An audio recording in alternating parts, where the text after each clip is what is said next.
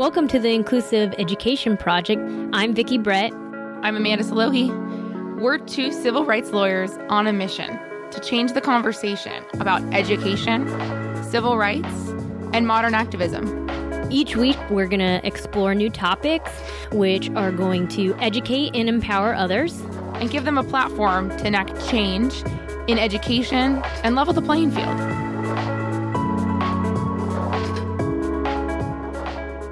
Everyone. We are happy to have you guys. We hope you're enjoying your summer. It's uh, officially August for us. Yes. July was packed with a lot, which it was so busy we didn't even realize that it was our four year anniversary. Work anniversary. we always joke that Vicki got married twice in 2014 um, because we went to Ecuador for her wedding to her husband Maury. Literally get married. She literally got married, and then we quote unquote got married and starting the business. So those anniversaries coincide in July, and uh, yeah, we realized it kind of came and went, and we were we realized we needed to celebrate. So we're gonna be celebrating in August. I think that's fine. I think so too. Four years is a is a pretty big deal. Yeah, with Slogan Brett and with our nonprofit just around that. That anniversary is a different time. That one's in October, but Yeah. But that'll be nice because our event will have come and gone by Mhm. that point. So getting a lot of great stuff. So the we've been talking about this event that we're gonna be having in September. It's September thirteenth. So this is your kind of save the date reminder. So a panel discussing the crossover, you know, the bridge between uh, mental health, learning, and school. So we have a lot of great experts, which we'll be teasing out, um, doing kind of spotlights on each of the speakers and and the moderator. But we're also doing a silent auction. We're also trying to Mhm. make it fun. So we'll have a bar, heavy appetizers, and we're getting a lot of great stuff. We just got um, a signed baseball from the Angels. We got a couple of, I think it's the Anaheim Hills Golf Course has given us like a uh, passes for brunch. Mm-hmm. Well, I wonder if we're gonna get. We've gotten some trips before donated, so Yes, we have gotten some trips. We'll maybe we'll tease those out. yeah. I mean, we'll have to tease out some good items that you might want to come and bid. You know, it's you get a little something for yourself, and you donate to a good cause. And by the time this pod episode airs, the registration for buying tickets should be up on our website. Go to our Facebook page, our Instagram. We'll have information on how to do that as well, and we'll share the URL. Right now, it's it's August was August third, and we're hoping to have that ready in the next couple of days. So Yeah, by the time this dropped, you guys Yeah, have it. so but we'll have if it. you don't know about our Facebook group, that URL, it's uh, facebook.com forward slash groups forward slash IEP podcast. So a lot of our information will be within that group. And then, of course, also on all of our social media pages, mainly like Facebook and Instagram. So it's pretty exciting. Yeah, it is. And uh, we're getting some really great sponsors that will be there. So if you're interested in being a sponsor, um, having a booth there, putting information into your swag bags for everyone that, that comes to the event, or you know you want to be involved in some way, please send us an email, um, admin, A-D-M-I-N, at iepcalifornia.org, or send us a message on Facebook, and you know we'd be happy to have you. And for anyone who's planning on coming to the event, there's going to be some great people that you'll be able to network with, connect with, get more information about their organizations, how they might be able to help you, how you mutual assistance if you're another organization in the area. So it's going to be not just a great learning opportunity and a little bit of fun with silent Yeah. auction, but an opportunity to really um, meet other people in the community, from other parents to providers and teachers and educators. So please, please, please save the date, and we'd love to have you. And and again, if you want to be a sponsor, we're happy to have you. And yeah, we're, we're pretty excited. And as the weeks go on, you'll learn more information about it. But speaking of anniversaries, it turns out what were we saying that there's a lot of anniversaries of like legislation in Yeah, July. Yeah, one of the big ones celebrating 54 years this past uh, 2nd of July, even though we're in August, was the Civil Rights Act of 1964. So, signed into law by President Johnson. And, you know, we've talked about this candidly and I'm trying to do a lecture here, but uh, just as a, a bit of a background. So, it's dis- prohibiting discrimination based on race, religion, sex, national origin and it was you know a major civil rights landmark and actually for us labor law as well because they were trying to prohibit unequal application of voter registration requirements, which was a big deal. Obviously, racial segregation in schools, in employment, public accommodations. That you know, we hear. All, you know, when you think of the Civil Rights Act, you think of you know the public accommodations. You think of school segregation. Right. And what's interesting is that was in 1964, and then flash forward to 1990, actually July 26th, and uh, George H.W. Bush signed into law, so July 26, 1990, the Americans with Disabilities Act. And Which is crazy that it took that long. But I mean, look at what they had in the Civil Rights Act. They had race, religion, sex, national origin, right? yeah. And that's all people were thinking about at that point. And then, yeah, in 1990. So we've talked about the ADA before. We had had a pod where we were talking about some changes that Congress wanted to make. well, um, particular members of Congress. Right, right, right. Yeah, Not all of them. Proposed, yeah. And we had kind of given you a rundown on that. So obviously, it prohibits discrimination based on disability. We're trying to afford, you know, protections for those that had been discriminated against. And I think, you know, our last pod that had aired, we were talking about the straws, right? Like the silicone Right. versus this and that, another thing. And it's just trying to, what are the similar protections that we need for, you know, Americans with disabilities? Yeah. And a couple of those things are reasonable accommodations to employees with disabilities and accessibility. We're going to be mainly focused on accessibility, but I just wanted to give a little bit of background of like what reasonable accommodations are. So, obviously, when we talk about accommodations in IEPs, we're talking about, and different people have different ways of approaching accommodations, but we had a whole pod on accommodations. So, here it's in a, a more general sense of you know making an adjustment in the system to make It's- fair the same right. system It's so it's giving that in that um, one picture. It's getting the different step stools so that everyone can see over the fence. right It's that Right. tool to Yeah. get you to the same place that everyone else is. yeah That uh, equity. means necessary and appropriate modification and adjustments, not imposing a disproportionate or undue burden where needed in a particular case to ensure to persons with disabilities enjoyment or exercise on an equal basis with others of all human rights and fundamental freedoms. So that's just taken from the Convention on the Rights of Persons with Disabilities through the, the United Nations, and that's how they kind of like parceled out what it was. But most of the time, what Amanda and I deal with in sections of the ADA and the IDEA was accessibility. Right. And I think when we go back to, you know, why did it take so long for the ADA to come about? When we talk about discrimination and, and preventing discrimination, I think that what happened for so long, and this is why we feel our pod is, is so important, is that perception the perception that people with disabilities are human as well. And while the civil rights movement gave rise to that being the case for people of all races and religion um, and national origin, it took a little bit longer for I think people to realize. You know, there were still people that were born with Down syndrome and born with intellectual disabilities that were put into institutions, that people were giving them up as children because they were told that they were not the same, that they were not equal, that they were not going to have the capabilities. And some of them, and that's why the, the IDEA came about, was because we had these kids not even being allowed to come to school in the 1st Mhm. place. So, you know, the ADA came about to really look at giving that access. So, a lot of times you think of the ADA access as, well, we need that wheelchair ramp. So that way someone Right. in a wheelchair can get to a Right, facility. we think of access and we think sidewalks. We think of physical elevators. barriers, right? Mhm. Physical barriers to enter a facility, enter a room, be present in a room, like the bathroom stall. You Right. can't can't get in, but also you can't sit down if there's not enough room, right? But when we talk about education, we're not just talking about the physical barriers. The ADA is very specific as to that equal access to the education.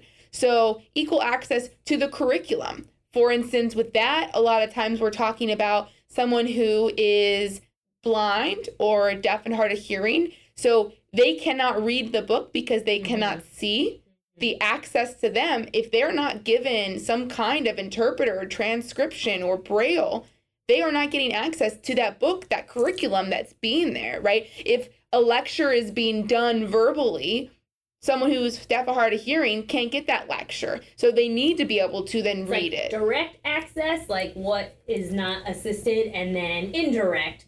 So, like, we are constantly talking about assistive technology, right? So, a lot of times in our IEPs, we come across just one part where it's like, does this child have assistive technology? And it's usually the box is check marked no. And There's never been an assessment. yeah, there's there's never been an assessment, and you know some districts will argue, well, like the child doesn't have any need for it, so why would we even assess? But it's like, well, we don't know what we don't know, and sometimes it's useful to assess in order to see what would be helpful. Because yeah, in the first grade, you know, a word predictability program for a child with dyslexia could do so much Right. and that is a form of assistive technology because maybe all four, first graders are not on computers Right. but this child needs it and, and i've seen that happen Well, and, so and what we hear a lot is, well, if we give them the technology, then it's going to discourage them from using traditional modalities. So, for instance, we give them a keyboard to type their written Mhm. work.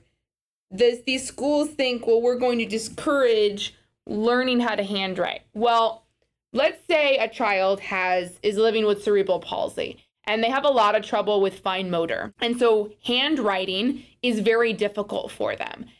So if you tell a parent with that child that we don't want them to learn how to do a keyboard because then they're not going to ever get better. Well, at the end of the day, there's two arguments I have for that. Right. One is so what? Because we have technology in our everyday life and for education, it's most important that they get the content.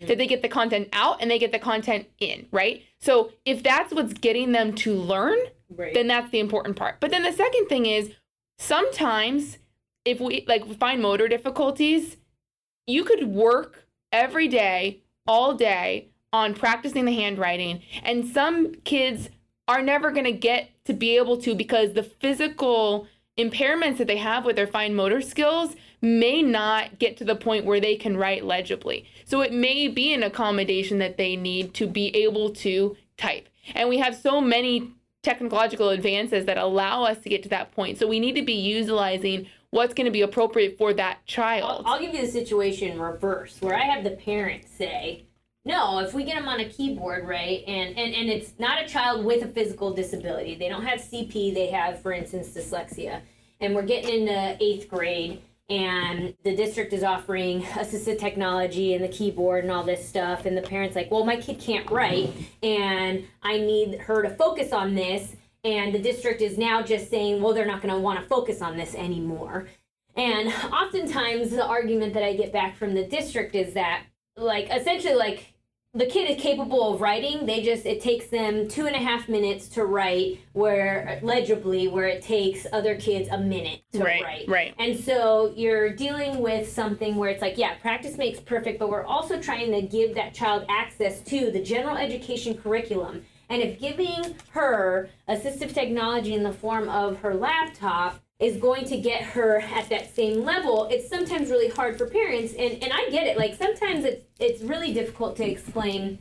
You know, we're in the eighth grade and your child is behind because the district didn't do what they were supposed to do. Right. 100%. Right. However, if we're moving forward to try and get the child to maintain in the gen ed setting, this is what we have to do. Right. And it's difficult um, because we get that argument all the time. Oh, their writing is sloppy. Only they're able to do it. OT Right. is not supposed to just get you the perfect handwriting. They're able to do it. It just might take them longer. But what's the point if all the eighth graders are already on the second chapter? Well, and not your only that, but I mean, the it goes to the child's self esteem.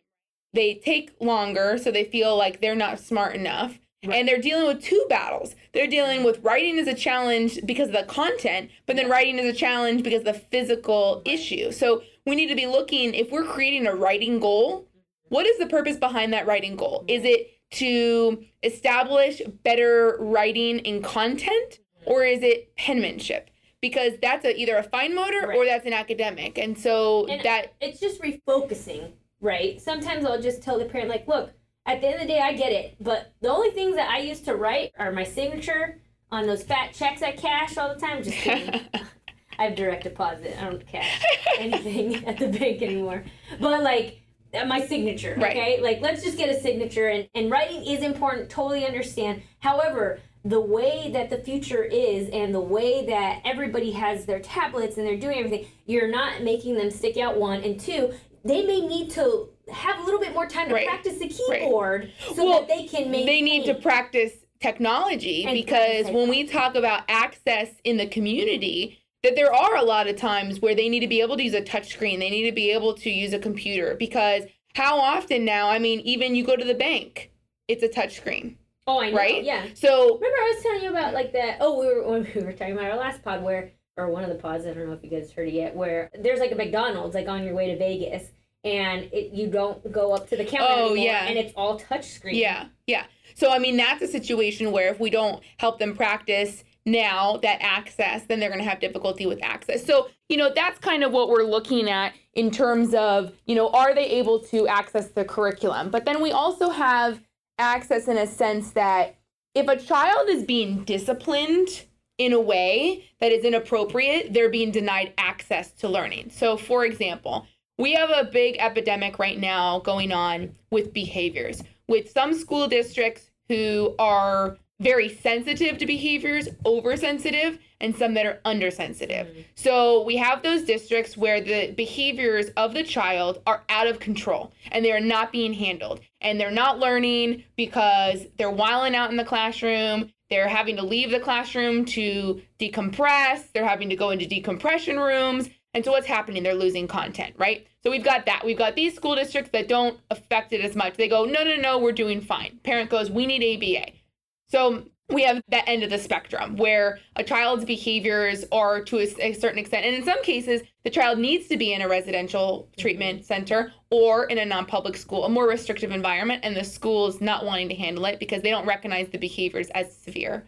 But then the other side of the spectrum is kids where they are having behaviors that are a lot more minimal and they're getting mm-hmm. exaggerated. And we're getting students who are getting suspended and facing expulsion for things that should never be a suspendable Like a action, mm-hmm. right? So we have kids who now under the IDEA, we always talk about how you know in order for you a child who has a disability to be expelled or suspended more than 10 days, you have to have what's called a manifestation determination meeting. So there's procedures in place because to discipline a student that has a disability the same way as a typical student is not appropriate because the majority of the time when the student who has is living with a disability is acting out or having a behavior mm-hmm. it's a manifestation of their disability meaning they don't have control over those actions so we should not be disciplining them we can it's so inappropriate to discipline them for something they have no control over because one I mean, what example are we setting? Two, they're not going to learn from that because they can't control it. They need to learn to control the behavior first. So we've got these students who are being disciplined from that. But so they're being suspended. Sometimes parents are being called and said, you need to pick up Johnny from school, Yeah. and they're not being suspended. Then they're facing expulsion. There's an epidemic of school shootings right now. So anytime there's any threat, a student says something, and we know our kids with high functioning autism and Asperger's, they do have a propensity to mimic things or say things that they don't really mean, but it's misconstrued, and then the school automatically says, "Well, we got to worry So about a school shooting." using it as a form of you know the punishment to deny the accessibility. Right. We've had we've had pods where we've talked about all of that. Yes. The, the. So all of that, when the student is inappropriately suspended, they're being denied access. Mm-hmm. Right. What are they being denied access? Well, they're not able to come to school, so they're not able to get the content. They're missing out on that. If they miss out on the content for four days of their suspension, then they're going to be catching up when they come back, and so they're probably being denied further along. They're being denied access to extracurricular activities that happen. So there's a field trip that day. If they're part of a team, the day they get suspended or removed from class, they're not allowed uh, to play in that game. So we're denying them the opportunity that every other student has. And the reason that they got denied was because of their disability. So those are all the things that the ADA prohibits Right. in schools. Right. And I had seen an article talking about the denying accessibility in like youth sports. So there was a child a couple years ago. He was cleared. He has dwarfism, and he had gotten cleared. He was like seven to to wrestle. So there was you know just this like program that he had joined. I think it was like in Colorado. And the Department of Justice had to get involved because for their like Pikes Peak Wrestling League, they had for the lower and like competitions, his weight and size obviously was that of the the six and under, Mm-hmm. even though he was seven. But you know he was like thirty five pounds, and like kids that are in the eight and under are like up to forty five pounds, and he's like the size of a five year old, Mm. Yeah. six year old. And so it, everything was fine on the lower levels, and then they got to like their championships, and this sort of Department of Justice had to get involved because they were like, no, we don't. He needs to be in the eight because of his Age. his age. And so I think they ended up getting into like a settlement agreement outside where this like league was going to, you know, in reaching that, you know, in the future, you know, you know, kids with disabilities like this student or this child will have to go through, you know, we'll publicize that we're non-discriminatory. We'll include procedures for handling requests modify mm. policies for wrestlers and disabilities. We'll train, right, employees on the ADA requirements and things like that. So we oftentimes get that from parents. Like, well, can they just get trained? Can they, do, you know, this is what I want. And, you know, I don't want this to involve, you know, children moving forward. And what is interesting about the Individuals Disability Education Act and Education Act and, and the due process complaints that we bring, there have been some movement with, with some cases where, you know, an OH judge may think that they have discretion for certain trainings, right? But sometimes we'll hear that from parents. Oh, I don't want this to happen again. It's an individualized complaint because we're basing Right. it on the individualized education program of that child. Now, if it hits something very specific with your child, yes, we may be able to get some training, you know, to deal with this type of child with Down syndrome, Right. with this particular, you know, auxiliary, you know, disability on top of that, and, and we could get that done.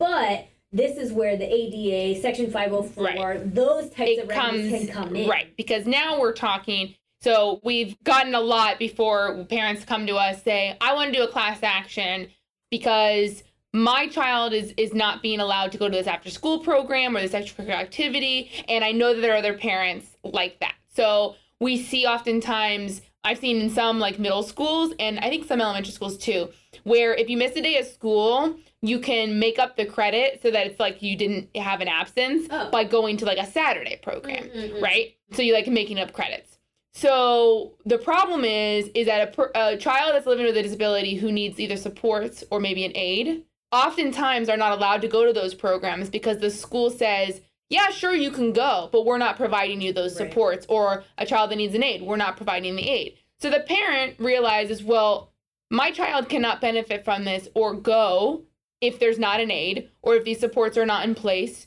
so therefore they're being denied. So if it's essentially a policy where no IEP services are provided during this, then that's something that's happening the same, even if the individualized accommodations may be different from child to child. Mm-hmm. The denial of access is the same for all students living with disabilities within that district. So that would be an opportunity to say maybe do a class action. But it's that idea that we're not talking in this instance, okay, well, Johnny wasn't allowed to go to this Saturday program because they weren't, he, his aide wasn't able to go. We're talking about, no, Johnny just wasn't able to go. He should have been able to go. Yeah. The other kids in the school were able to go. If a child, if a typical child is able to do something that a child with a disability is not able to do, mm-hmm.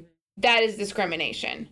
Full, final, that's what it is. And a lot of these schools will say, well, no, it's a policy, it's a mm-hmm. general policy. Mm-hmm. We say that no one gets aides. Well, it's like, well, the typical child doesn't need an aid.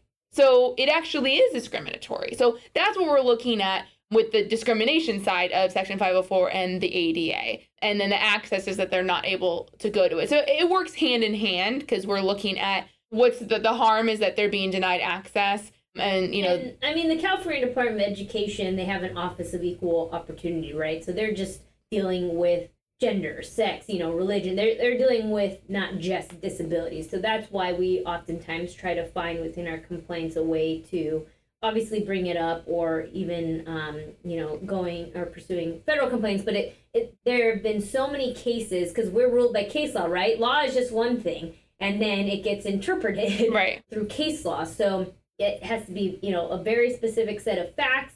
It has to kind of run the mold so that you're not just, you know, for this particular child, I'm sure there he was not the only one, right? And Right. obviously, once you get the Department of Justice involved, I think that you know people start to pay attention. But you know that happened just a couple of years ago you know, 2015, and it's like, oh, it, it was 2015. Like, Yeah. how is this still happening? You know, to everybody else, it was common sense. Like, oh, well, he's the size of a six year old. You know, like, yeah, he's mentally seven, but like, he's not 45 pounds. Right, goes right. Up against Well- an eight year old, he's gonna, you know, that's not fair. And it was Yeah. just kind of trying to put him on that equal footing. Yeah, and I think it goes back to the idea that a lot of people don't think ahead to this might be a problem, right? They kind of wait until someone says, This is a problem for me, and then people realize, Oh, we need to factor this in.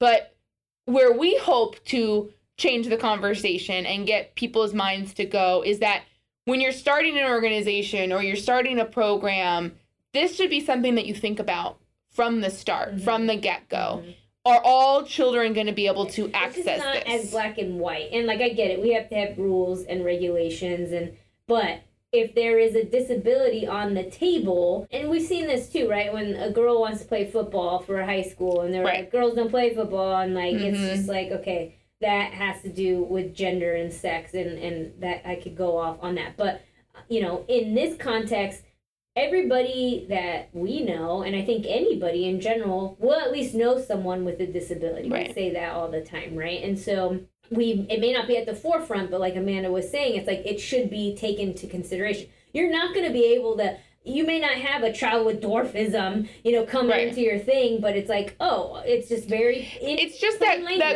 right. It's just that common sense. taking it Take into a consideration. Right. Take a second. So if you're an educator out there, you're an administrator, and you're considering implementing a new program, a running club, for example. Our trainer um, that we go to, he does a running club with Yeah. his daughter's elementary school. So they all, all the students come and they do like I think it's like once a week or something like that. He runs with them, and then they have like a race that they sign Right. up for. But so let's say when that school said, I want to do this running club, the first thing that they think they should be thinking about is, are we going to be able to provide access to all children in our Mhm. school? And if not, how can we make it happen? I mean, just from the get go, that really should be one of those questions. And if it's something where you need to take a step back and get some help on how you would provide that access, that's okay. You don't have to have all the answers from the beginning, Look, as long as you're asking the this- questions. We're thinking about this stuff because we live in it. Right. and that's not like i we had gotten some feedback with the with the last episode that that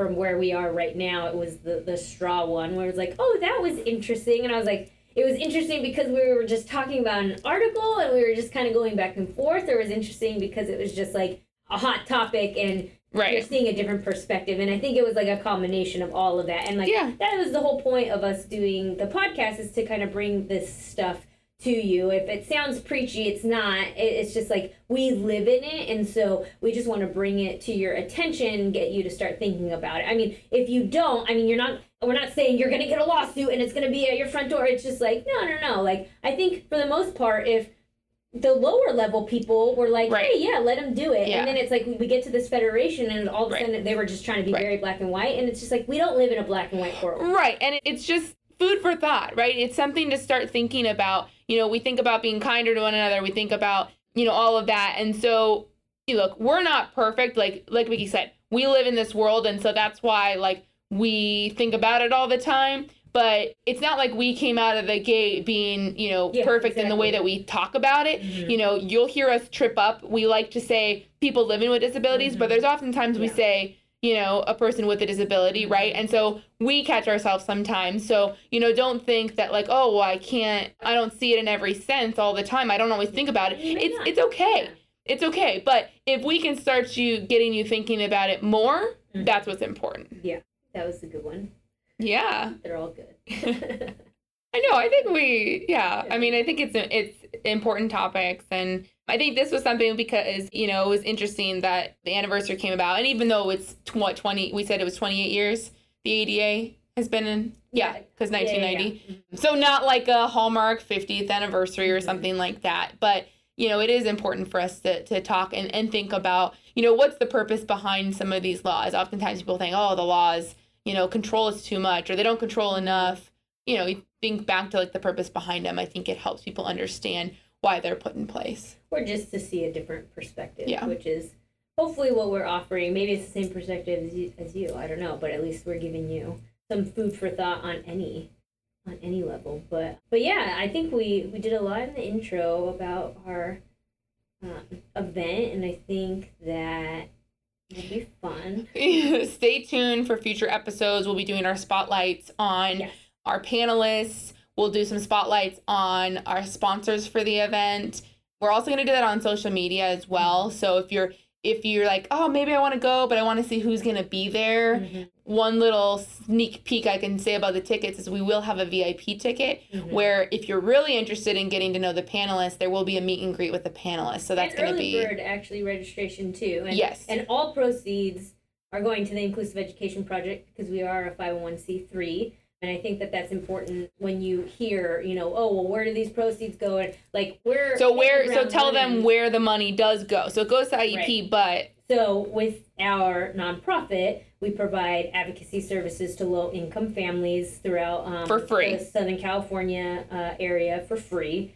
And with the use of uh, law school students, and for the advocacy component, and if a complaint it needs to be filed, obviously um, that's turned over to attorneys. So obviously you know two attorneys already that work for the Inclusive Education Project, Amanda and I, and we have some independent contractors that are attorneys in the area of special education as well that may not necessarily be in SoCal that we work with. So we have a good network of attorneys, and in the last year, we'd helped so many families on the advocacy level, and we really wanted to kind of step it up. Obviously, we put on workshops and presentations for the community at large. I speak Spanish, so sometimes presentations are in Spanish. Um, sometimes we have interactive presentations that Amanda and I do, and those proceeds obviously go towards All of that. advocacy, the the presentations, Yeah. everything. So it's it's with pride that we say that all proceeds go to that because a lot of times I think you could use ninety percent for costs and things like that, and and you know we have that handled, but all proceeds for from this event will Yeah. be going directly to the families in need. So we hope that you guys are able to make it and that you're here next week. and we will talk to you later. us. Bye. Bye.